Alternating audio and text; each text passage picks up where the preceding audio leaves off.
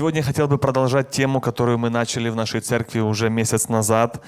Называется эта серия проповедей «Как иметь мир Божий во время испытаний». На сегодня мы будем с вами слушать четвертую часть, это последняя из этой серии. Кто пропустил первую, вторую, третью часть, вы можете послушать эти темы на нашем сайте церковном, можете подписаться на наш э, YouTube-канал, и это для вас будет благословением. Готовя проповедь на тему «Как иметь мир», «Как иметь покой», я вам говорил, что Бог часто мне не разрешает проповедовать, прежде чем я это сам не пройду. И вот в эту субботу это было еще одно подтверждение. Готовлю проповедь «Как иметь мир и покой». И в пятницу вечером моя самая младшая дочка выливает кипяток э, на себя, и как маленький ребенок, сразу понимаете, кричит, кричит сильно. И здесь уже мир испытывается не так, как мы здесь сидим в церкви, так расслабленно и слушаем, и мы не против этого мира, а там уже все идет по-настоящему в прямом эфире. Но слава Богу, что и в таких ситуациях Бог живой, Бог с нами, и Бог, Он есть Бог мира, который дает мир даже в самые напряженные ситуации – Хотел бы спросить вопрос, прежде чем мы пойдем с вами в четвертую часть. Вы знаете, что когда люди женятся, часто как-то так бывает, невольно, негласно мы сами себе берем ответственности в семейном нашем положении. Приведу вам пример, и вам сразу станет, я надеюсь, это вызовет улыбку на ваших устах. Вы знаете, что в семье есть так, что часто кто-то один ответственный за панику, за крик, за накаление ситуации, а второй, более ответственный такой за то, чтобы так тише, тише, тише, тише, так больше к миру, так к спокойствию, так все тушить, тушить все пожары. Интересно, что эти ответственности мы сами себе берем. Правда, никто их так вначале нам официально не раздал. Ты будешь отвечать за вот эту часть. Как-то так по жизни мы взяли эту ответственность и несем ее всю жизнь. И вот интересно, в вашем доме, в вашем окружении, за что вы ответственны больше? За накаление ситуации, за панику, за крик, за... или вы больше ответственны за мир? И, конечно, Библия, тема наша сегодняшняя о мире – о том, как иметь этот мир во время трудностей и испытаний. Когда приходит проблема в нашу жизнь, уже плохо, уже проблема, но когда в той ситуации нет мира и покоя, все становится намного-намного хуже. Поэтому Библия призывает нас к миру. Для меня мир Божий, это значит, э, наверное, на таком простом языке, это вот быть в таком позитивном состоянии духа, отказаться от недовольства, ропота, Слава Богу за то, что Бог нам дает этот мир. И поговорим мы с вами сегодня, как иметь этот мир Божий на практике. И два таких момента, которые мы с вами сегодня обсудим. И первый из них, Библия говорит о том, что мы, как христиане, должны любить Слово Божье. И это Слово Божье, оно приносит нам мир – Читаем с вами Псалом 118, по-английски это 119, 165 стих. Там написано так. «Велик мир у любящих закон Твой, и нет им преткновения». Читаю еще раз. «Велик мир или внутренний покой у тех людей, которые любят закон или заповедь Божью, и у них нет им преткновения». Смотрите, какой простой метод – простой метод для того, чтобы успокоить себя, иметь внутреннее состояние мира и покоя. Как вам кажется, как часто, только честно, когда в вашу жизнь приходит стресс, вы сразу, сразу, вот где, где, где моя Библия? Где Библия? Где же эта Библия? Где же вот это средство мира, которое непоколебимо? Думаю, что на практике мы очень редко обращаемся к этому методу, но Библия говорит очень прямо, если мы в это верим. Библия говорит очень просто о том, что у тех людей, которые любят Библию, Слово Божье, у них мир внутри, и их мир непоколебим. Заметьте, что В нашей церкви я знаю одного парня, который когда-то по молодости за не очень хорошие дела был в тюрьме. И за, у него было время читать там Библию, и он за месяц прочитал всю Библию.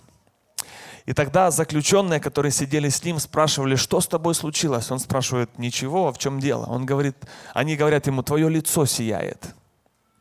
Представьте себе, какое влияние имеет Слово Божье. Человек прочитал за месяц всю Библию, его глаза, лицо засияло. Вчера общался с одной молодой мамой из нашей церкви и спросил ее, когда ты делаешь devotion, когда ты общаешься с Богом? Она говорит, днем и несколько часов в день она находит время, чтобы читать Библию. У нее, по-моему, пятеро детей, школьники, маленькие, разные. Ей тоже нужно стирать, убирать, варить, много дел, и она при этом находит время. Я думаю, как это реально в современном мире, ведь это же так непопулярно. Библия призывает не только читать Слово Божье, здесь идет призыв, наверное, на другом уровне. Любить. Велик мир у любящих, у тех, которые любят Слово Божье или Библию, например, больше, чем Вайбер – Я думаю, независимо от занятости вашей, в течение дня вы найдете время, чтобы проверить Viber, хоть у вас там и 10 или 20 групп. Потому что мы это любим. Хотя мы никогда не признаемся Вайберу в любви. Или, например, мы любим Facebook больше, чем Библию. Независимо от занятости в течение дня. Поверьте, я тоже живу в этой реальности. Мы все равно находим время, чтобы проверить Facebook, Instagram, Snapchat и так дальше. Потому что мы это любим. И здесь вот об этом говорит Библия. Когда мы читаем Библию с наслаждением, с желанием, это работает как успокоительное лекарство, утешение для нас, для каждого человека, который в этом нуждается. Написано, вы знаете, что мы не готовы иногда платить цену или выполнить указание доктора – пока не припечет. Доктор дает нам какое-то лекарство, процедуры. Но мы же часто герои, нам не надо, мы сами вылечимся, выздоровеем. Но когда уже мы приходим в такую тупиковую ситуацию, мы начинаем принимать любые лекарства, самые горькие, лишь бы помогло. Также бывает и в духовном плане, когда Бог говорит нам, что для того, чтобы ты был спокоен, чтобы у тебя был мир в самых стрессовых ситуациях, читай Библию постоянно, полюби ее, изучай, вникай но оно же не припекло. Но когда иногда наша ситуация нас сильно сдавливает, человек готов на все, он открывает, начинает читать Библию. Или если даже он уже не может бегать, раньше он бегал, суетился, здесь его положили на постель. Человек начинает читать Библию. И это приносит человеку успокоение. Дальше в этом же стихе написано, что мир приходит таким людям, которые любят Слово Божье, и у них нет преткновения или у них нет соблазна. А люди, которые соблазняются или притыкаются на ком-то, у них автоматически исчезает мир или покой. Я знаю, что многие люди, возможно, есть такие в этом зале, хотел бы к вам обратиться, или кто слушает нас онлайн, которые оставили Бога, оставили церковь из-за того, что они соблазнились или приткнулись на людях, которые ходят в церковь. Например, в церковь люди ходят, называют себя верующими, христианами. А вы его встретили в магазине, в бизнесе, на работе, и вы поняли, что он лицемер. Вы поняли, что он обманщик. Вы поняли, что он ведет двойную жизнь.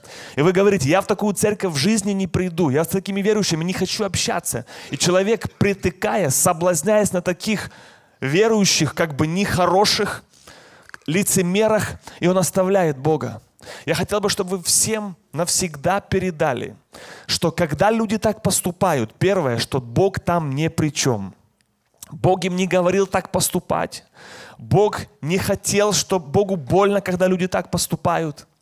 И то, что вы оставляете церковь или Бога из-за таких плохих верующих людей, поверьте, вы никому не делаете плохо, как кроме себя в первую очередь. Поэтому любите Слово Божье, ходите в церковь не ради людей, не ради других, но ради себя и ради Господа Бога. Когда-то ученики спросили Иисуса Христа, Господи, а Он что? Иоанна 21 глава. А Иисус Христос им ответил, что тебе до того? Ты иди за мной.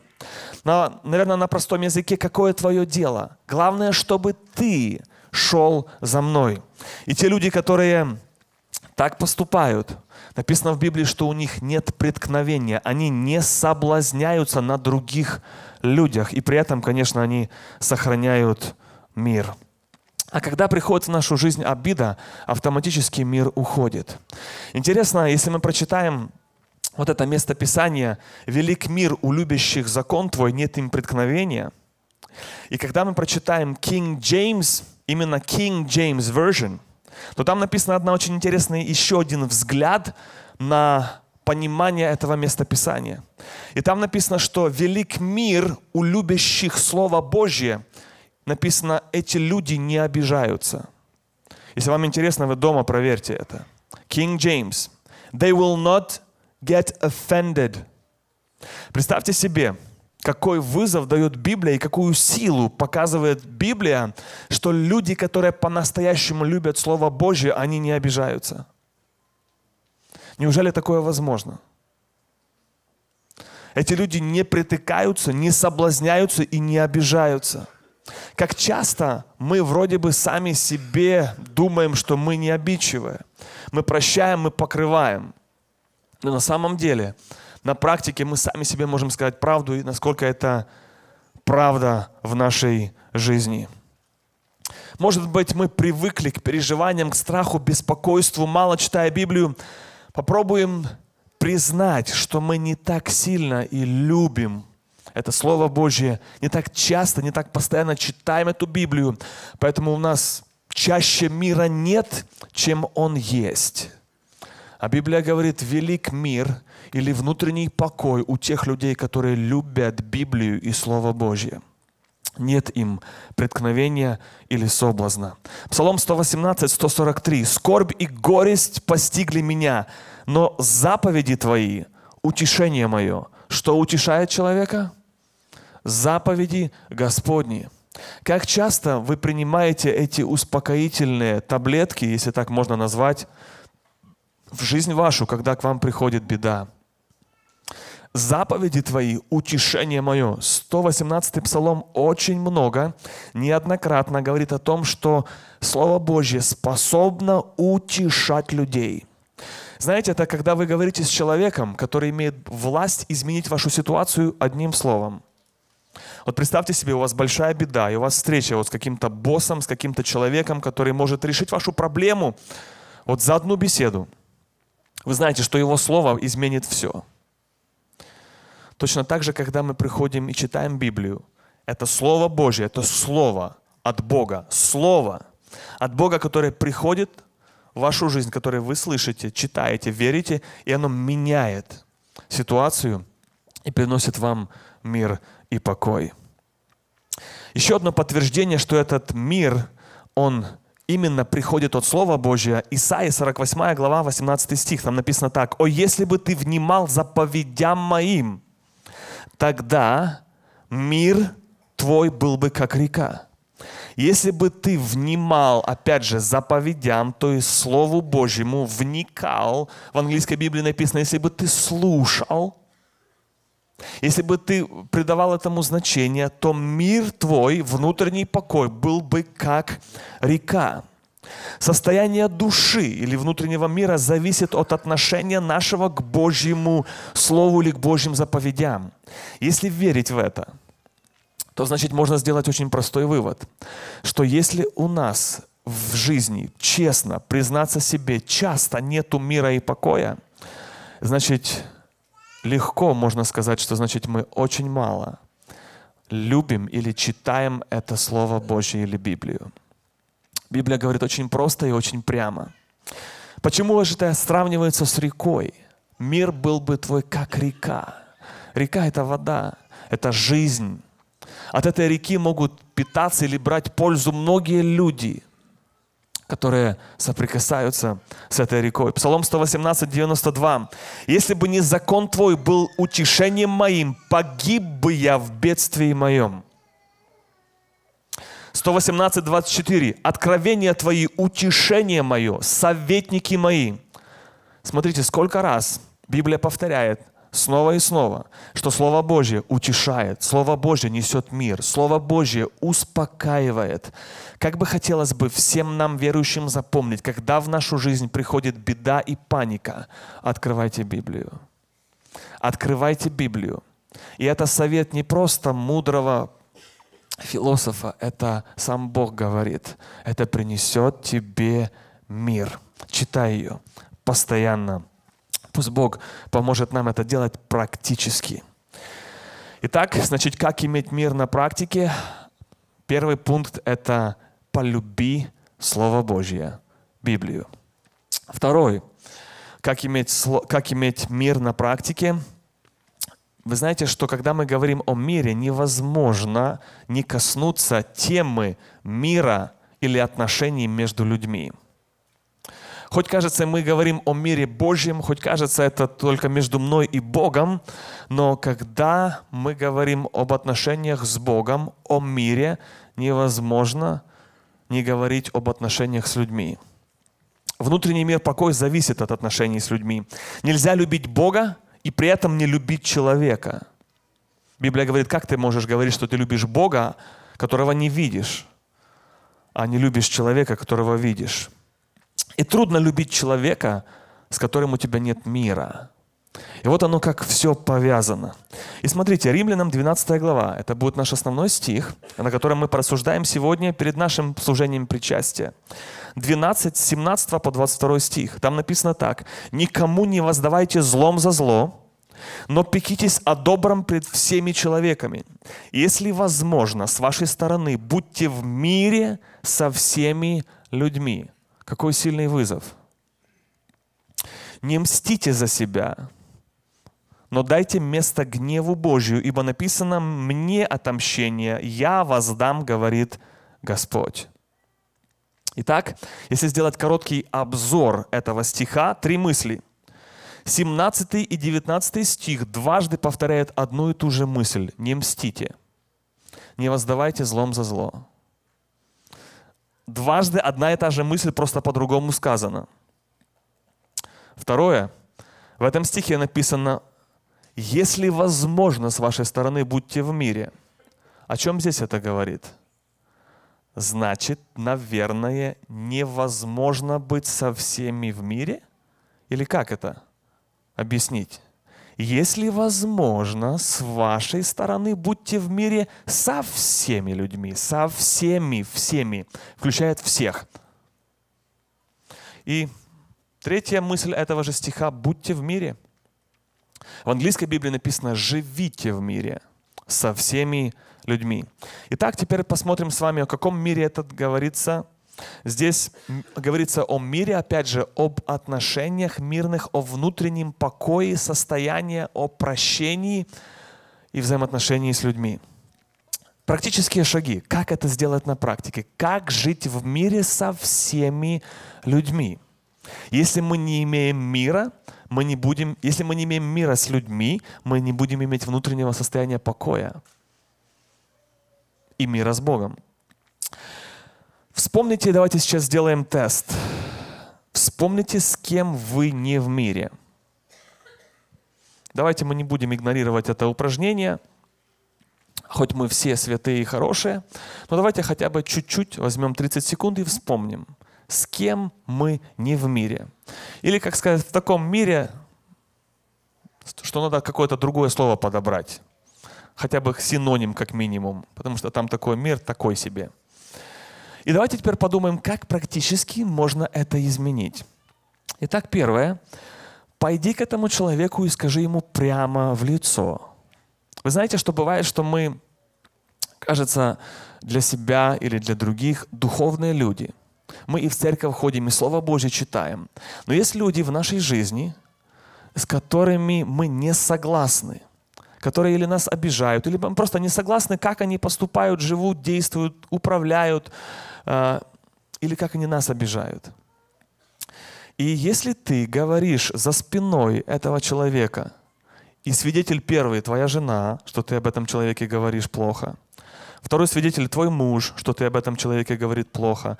Некоторые твои близкие друзья знают, что ты об этом человеке говоришь плохо. Но только один человек, который не знает, это вот тот, о котором ты говоришь плохо. Библия называет это лицемерие или лукавство.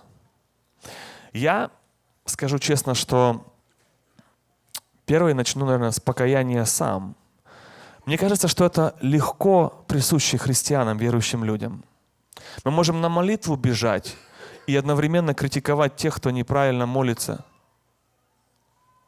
Мы можем как бы Слово Божье там рассуждать, а при этом обсуждать этих людей – но первый шаг – будьте в мире со всеми.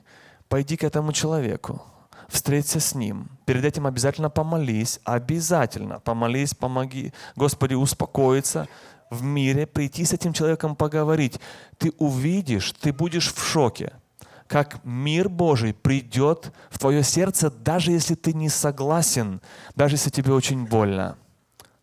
Первое, что ты сделал, пойди к нему и встреться с ним. Не носи это внутри, не давай, чтобы этот яд распространялся в твоем сердце. Второе, что ты можешь сделать практически, чтобы иметь мир со всеми, как написано в Библии, имейте мир со всеми людьми, это начинай конкретно молиться за этого человека. Молись за того, кто тебя обижает. Я вам расскажу свою историю. Я в своей жизни думал, что я умею прощать. Я до сих пор так думаю. И когда-то в моей жизни случился один случай, когда меня один человек очень сильно обидел, и я его просто не мог простить. И я, когда это осознал, я ну, сам себе не поверил. Не хочется верить в такое. Я вас немножко запутал. Ну, то есть я осознал, что я не могу простить, но я отрицаю это. И потом, когда я начитал, читал, читаю Библию, то в Библии написано вот что. Матфея 5:44. «Любите врагов ваших, благословляйте проклинающих вас, ненавидящих вас, и молитесь за обижающих вас». Вы знаете, я был на молитве в разных церквях, но никогда в своей жизни не встречал такую записку или подобную нужду. Пожалуйста, помолитесь за брата Александра, он меня обижает.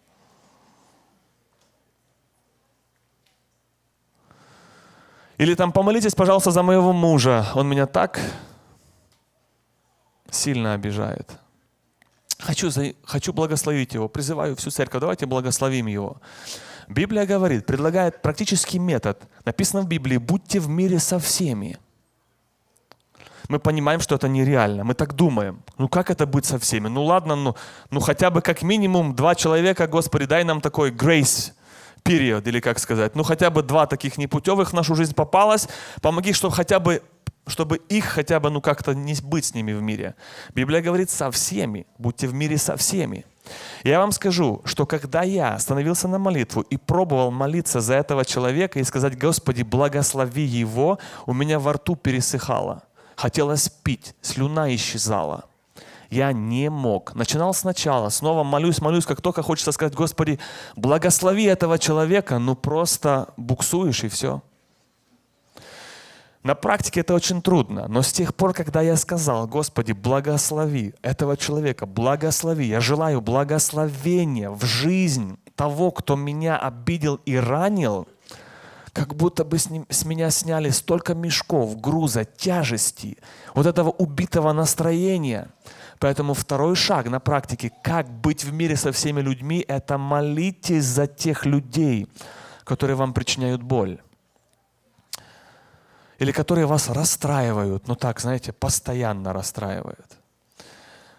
Дальше, что нужно еще сделать? Практически, чтобы иметь мир, Библия говорит, что отношения дороже служения – об этом в Библии написано Матфея 5:24.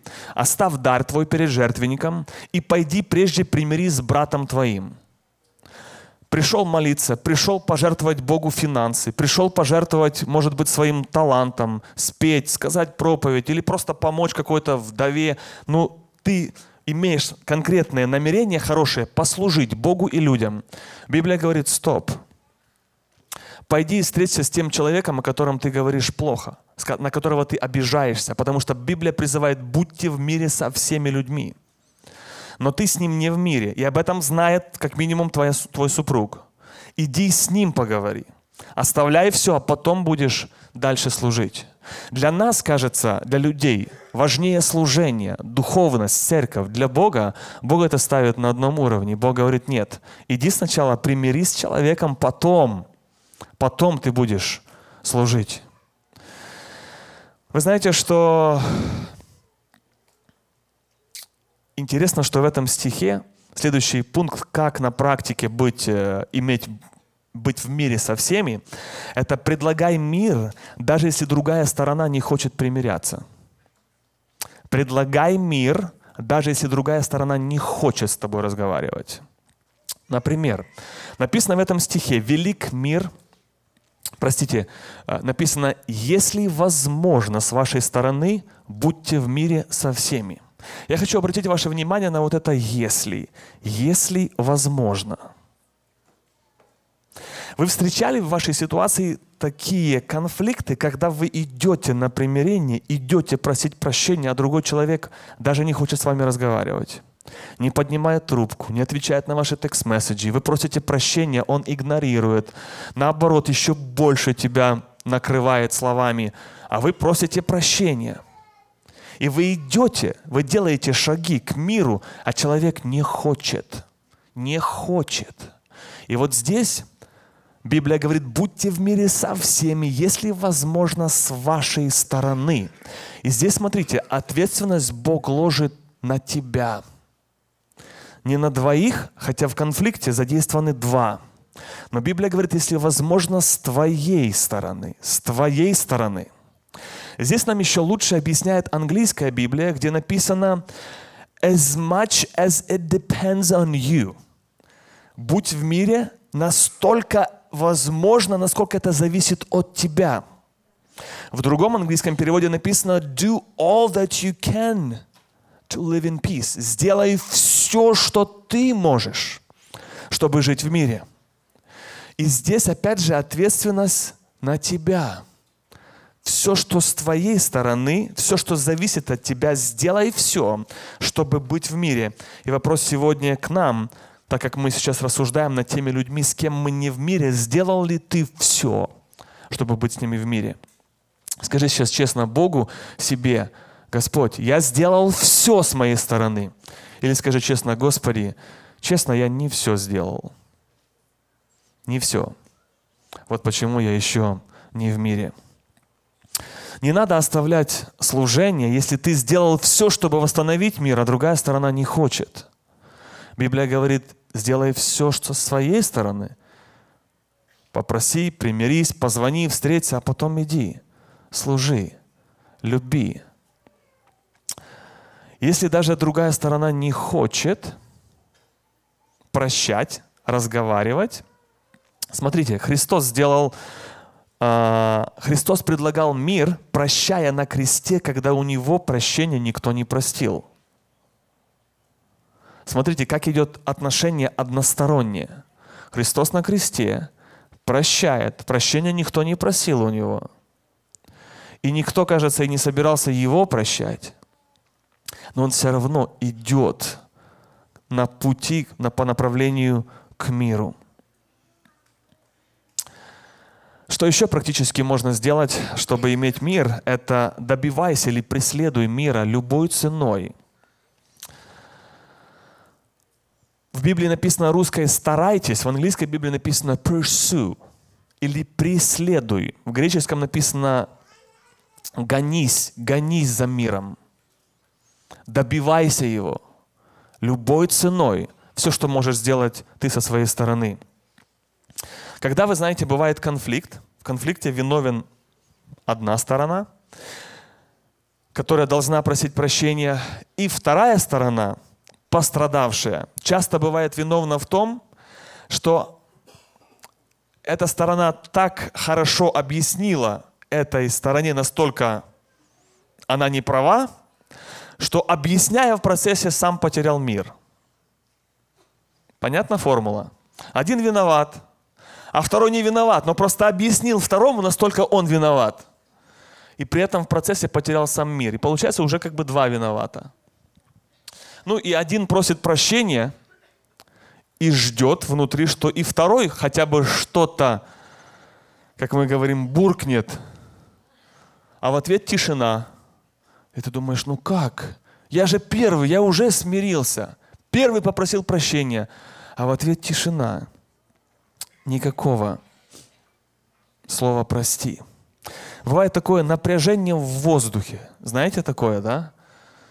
Вроде бы и все нормально, а, а напряжение в воздухе. И вот когда человек просит прощения, ну я испытывал это, иногда приходит просто сразу такой мир, груз, груз уходит с плеч и с головы.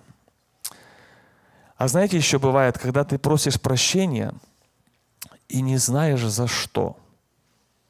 Бывало у вас такое? Это еще один уровень. Просишь прощения и сам не знаешь за что. А почему ж ты его просишь? А очень просто и очень важно. Потому что прощение просит первым не всегда тот, кто виновен, а прощение просит первым тот, кто дорожит отношениями, тот, кто исполняет это слово, если возможно, с твоей стороны – будь в мире со всеми. Ты предлагай мир. Ты иди навстречу человеку. Ты звони, ты встречайся. Ты проси прощения. Если в ответ тишина, то ты исполнил свою ответственность. Предлагай мир, независимо, тебя прощают или нет. Хотят с тобой разговаривать или нет. Иметь... Иногда люди не могут вспомнить, когда последний раз они просили прощения. Как вы думаете, вот сегодня вы можете вспомнить, когда это было в вашей жизни последний раз? Если мы не можем вспомнить, простите, что я испорчу ваш воскресный день, но это не значит, что мы духовные. Вы знаете, что мы часто ошибаемся, как люди, я в том числе. Но когда человек редко просит прощения, он становится холодным, он становится профессионально гордым. Поэтому стоит это делать. Иметь мир с людьми – это не значит соглашаться со всем, например, с неправильными поступками другого человека. Не значит, что вы имеете раз, одинаковые вкусы, взгляды, понятия, даже на служение, но при этом сохранять мир – Иметь мир – это значит не раздражаться, не кричать, не злиться, не обижаться. Живите в мире. Есть еще один такой метод практически, написано в Библии, «извлекай драгоценное из ничтожного». Вот получилась ситуация очень такая, ну просто плохая, ужасная, ничтожная. Библия говорит, извлекай драгоценное из этого. Извлекай отсюда драгоценные уроки жизни, чему-то учись, но не теряй при этом мир. Первое, когда приходит проблема, первая реакция – храни мир, храни мир. Сразу сам себе шепчи, говори, повторяй вслух, пиши на бумажке, сам себе отправляй текст-месседж, храни мир. Храни мир. В первую очередь храни мир. И когда ты будешь хранить мир, то Бог будет на твоей стороне, потому что Бог, Он есть Бог мира. Слава Иисусу Христу. Почему еще нужно хранить мир? Потому что Библия говорит – что блаженны миротворцы. Матфея 5.9. Блаженно, блаженны миротворцы, ибо они будут наречены сынами Божьими. Слава Иисусу Христу за это. Вы знаете, что мир хранить